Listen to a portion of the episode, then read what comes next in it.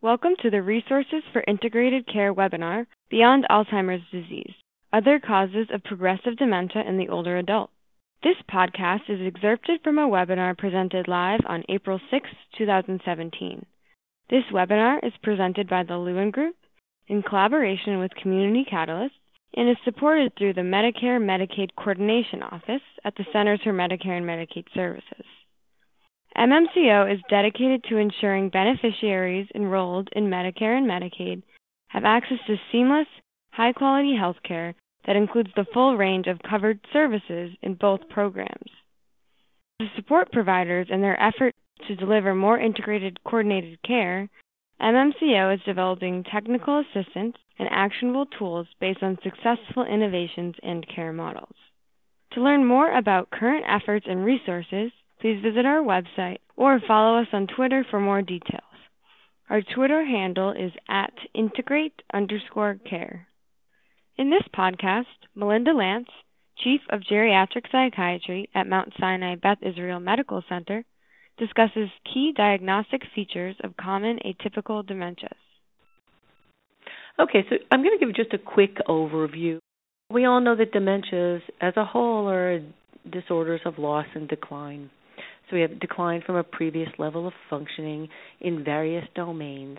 And in order to make a diagnosis, it requires a lot of evaluation in terms of getting a clear history from a patient, from a caregiver, from an informant, and performing assessments that may include neuropsych testing, repeat clinical assessments, and perhaps neuroimaging. And some of the dementias today, neuroimaging uh, is of value. Um, and that these deficits interfere with daily activities, social and occupational functioning. And some of the dementias we'll talk about today, frontotemporal, for example, is an earlier onset dementia, and patients may be employed at the time uh, they start having symptoms. Okay, so next slide. Mild neurocognitive disorder or mild neurocognitive impairment uh, is decline in obviously cognition that doesn't meet criteria for dementia. And this for many patients and caregivers is an unfortunate almost kind of purgatory state in that they have objective declines usually in memory but they don't have declines in other domains yet and some dementias may start out as mild cognitive impairment and patients may stay in those states for years and some may then go on to decline. And the dementias we talk about today often have prolonged or, or protracted impairment stages that often makes diagnoses uh, difficult for patients and families. Okay, so the first of the non Alzheimer's dementias that we'll talk about, and could I have the next slide? Thank you so much. Vascular dementia, or dementia due to cerebrovascular disease. This is where we know the cause because in order to have vascular dementia, patients have risk factors for vascular disorders. And this is the second most common type of dementia after Alzheimer's disease. Now, these are patients who have risk factors and they often have multiple medical problems. So, these are patients with hypertension, diabetes, hyperlipidemia, maybe they've had a history of smoking or are still smoking. And it's often identified because the patient has either a series of mini strokes, TIAs, or an actual stroke. Uh, with the stroke related syndromes, the, the cognitive loss may be more focal. Sometimes patients are more aware of their symptoms, sometimes they're less aware. And disturbances of emotions and mood are very common and very much related to the stroke type symptoms. Uh, the next slide, please. Vascular dementia has a great deal of care needs. The care needs are often variable but often very high. These patients have multiple medical and physical conditions, so they may have tremendous physical care needs. They may need a lot of help with assistance of daily living right after an acute event. And the decline is also more variable. They may have long plateaus and stability in their cognition, and their physical care needs after a stroke, and then they have abrupt declines related to further vascular insults such as another TIA or another stroke. It also is perplexing at times because it's common to have vascular features and Alzheimer's dementia mixed together. So caregiver burden is high related to the heavy physical care needs, heavy medical care needs, and the cognitive loss as well, as long as it's also accompanied by mood and behavior problems. Now, this is a dementia that's more common in men than women at present because men still have more cardiovascular risk factors uh, than women. Okay, and I've included this for your reference. Neuroimaging is certainly helpful in making a diagnosis of vascular dementia because we can see the vascular disease on a CAT scan or an MRI. And we'll move on to another type of dementia. Oh, I'm sorry, and I included this in for your reference. Uh, mainly the Binswanger's type dementia. I mean, I practice in New York where maybe the uh, clinicians just like to diagnose it, and patients often are confused by what uh, they're referring to. And it's often uh, important for patients and caregivers to have a clear, you know, clear sharing information. Binswanger's type is a type of vascular dementia. And again, I included a lot of extra material for your reference uh, after the webinar is over. And can I have the next slide, please? Thank you so much. Lewy body dementia is uh, again a less common dementia, third or, or after both Alzheimer's and vascular. This has a striking clinical presentation. Lewy body dementia is memory loss and cognitive decline that occurs in the context of motor and Parkinsonian features such as tremor or muscle stiffness. And the patients usually have prominent psychiatric symptoms as well, often hallucinations, and often the hallucinations are visible. So, this is a relatively rapid onset dementia, usually later in life, uh, and it's accompanied by a lot of unexplained symptoms that may make the diagnosis difficult in the beginning unsteady gait, fainting, um, many falls, and it generally has a more rapidly deteriorating course. Also, more common in men than women, that differs it from Alzheimer's disease as well. This is a dementia of many behavioral problems, many psychiatric symptoms, and many care needs. Also, I included a slide for you of what a Lewy body is. It's actually a dense body in the brain. Obviously, we can't make a, a neuropathology diagnosis uh, prior to death, um, but we know that the symptoms that I described, the visual hallucinations, the motor symptoms, the cognitive decline, are very much correlated with um, a diagnosis uh, later uh, the issue with um, Lewy body dementia is that it's often accompanied by very much sensitivity to all psychiatric medications, but very prominent psychiatric symptoms that often need treatment. And let's move on in terms of time to frontotemporal dementia, which you'll hear a great deal about um, from the rest of our speakers in the panel, is a perplexing uh, dementia often to diagnose from a physician's side. It's a Onset is significantly earlier than the late life dementias, anywhere from 40 to 60 years of age. And the reason why that range is so variable is because it's very, very slow and very subtle in onset. And it's accompanied by atrophy by loss of tissue in two distinct areas of the brain, the frontal lobes and the temporal lobes.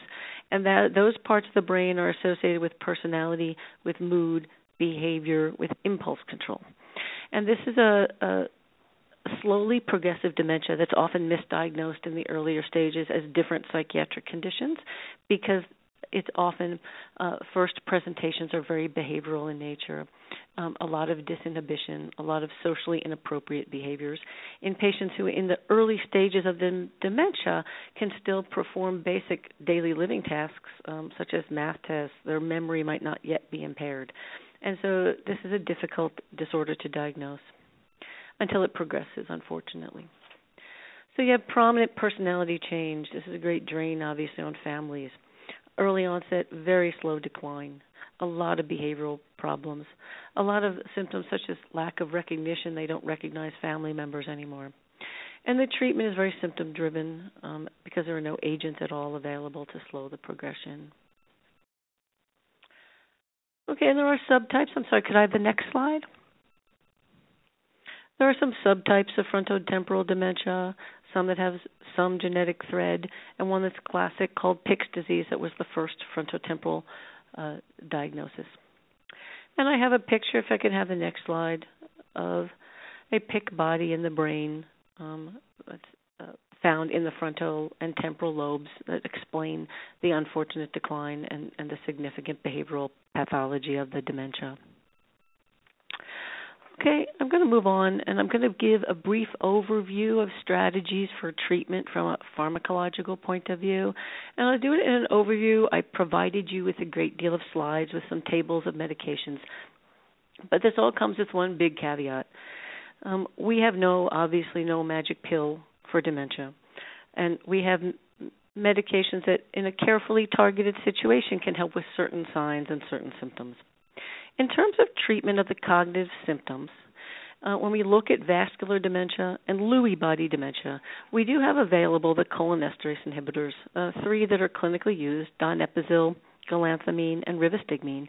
They're approved for dementias actually from mild through uh, the severe stages, but it's the outcome. It's what we really see with cholinesterase inhibitors is a slowing in the rate of decline, obviously not an improvement. It's can we slow the progression of the dementia. So this makes it very clinically frustrating. It's also difficult because the individual responses are so variable and often difficult to measure. However, the greatest efficacy, the target population, is probably those who are living in the community where we might see a, a delay in, in the need for nursing home placement. Now, this is regarding vascular and Lewy body dementia only. Unfortunately, with frontotemporal dementia, cholinesterase inhibitors really have not been shown to be of any value, and there's a small amount of literature that shows the behavioral symptoms may worsen. So we're talking about the agents really for use in vascular and Lewy body dementia, and you know, potentially delaying the decline. Now, rivastigmine may be more helpful in Lewy body dementia than the other cholinesterase inhibitors, based again on limited information. And then we have the drug memantine in a different class um, that's approved for use in dementia of the Alzheimer's type, but is not approved for any other types of dementia because they don't yet have evidence to show that it helps with slowing the decline. And again, frontotemporal dementia, we really avoid the cholinesterase inhibitors. And always remember, every medication obviously has side effects. With cholinesterase inhibitors, it's you know, gastrointestinal, nausea, vomiting, potentially weight loss because of GI upset, and they can also slow heart rate. Now, moving on to pharmacologic treatment of behavioral symptoms. Again, if if there's no magic pill for cognition, there's definitely no magic pill for the psychiatric symptoms. Treatment is very, very symptom driven. We want to identify target symptoms such as clear psychosis or distressing hallucinations. We want to choose a medication that may target those symptoms and then carefully monitor side effects. And we very much want to avoid polypharmacy. So I've given you many tables and sort of basic clinical pathways to illustrate the approach that we would take. The problem is um, the side effects of the medications and the risks versus the benefits. So, antipsychotic agents, obviously, there's seminars just on use of antipsychotic agents in dementia. One thing I can tell you, because I treat many patients who have very severe symptoms, is that use of these agents is justifiable when the patients are distressed by their psychotic symptoms or when the psychotic symptoms become you know, clinically dangerous.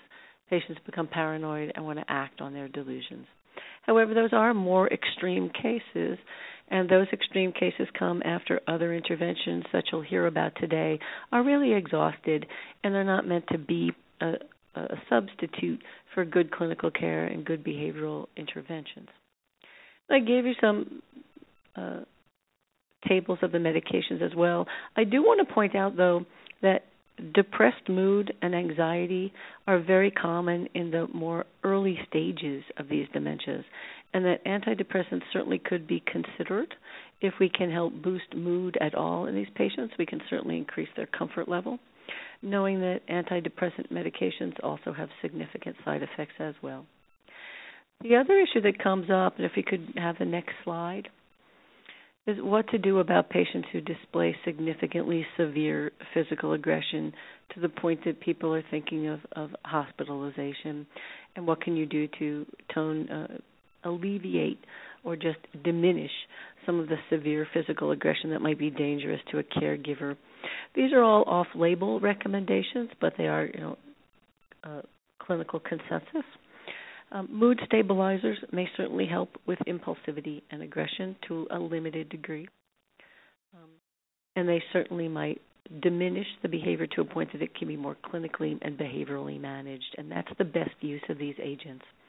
So how can we diminish um, the behavior enough that our other interventions help as well? Knowing that these medications have significant side effects.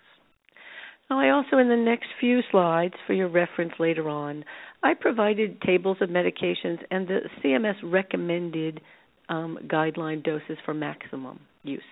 I know if you people who work in long-term care have our manuals um, where we have these guidelines every day. And they also included several medications and then mood stabilizers as well as the last slide that I have. And I think we have one more. Yes, and I included side effects. Please remember um, all medications have side effects. We want to uh, limit polypharmacy. Thank you very much.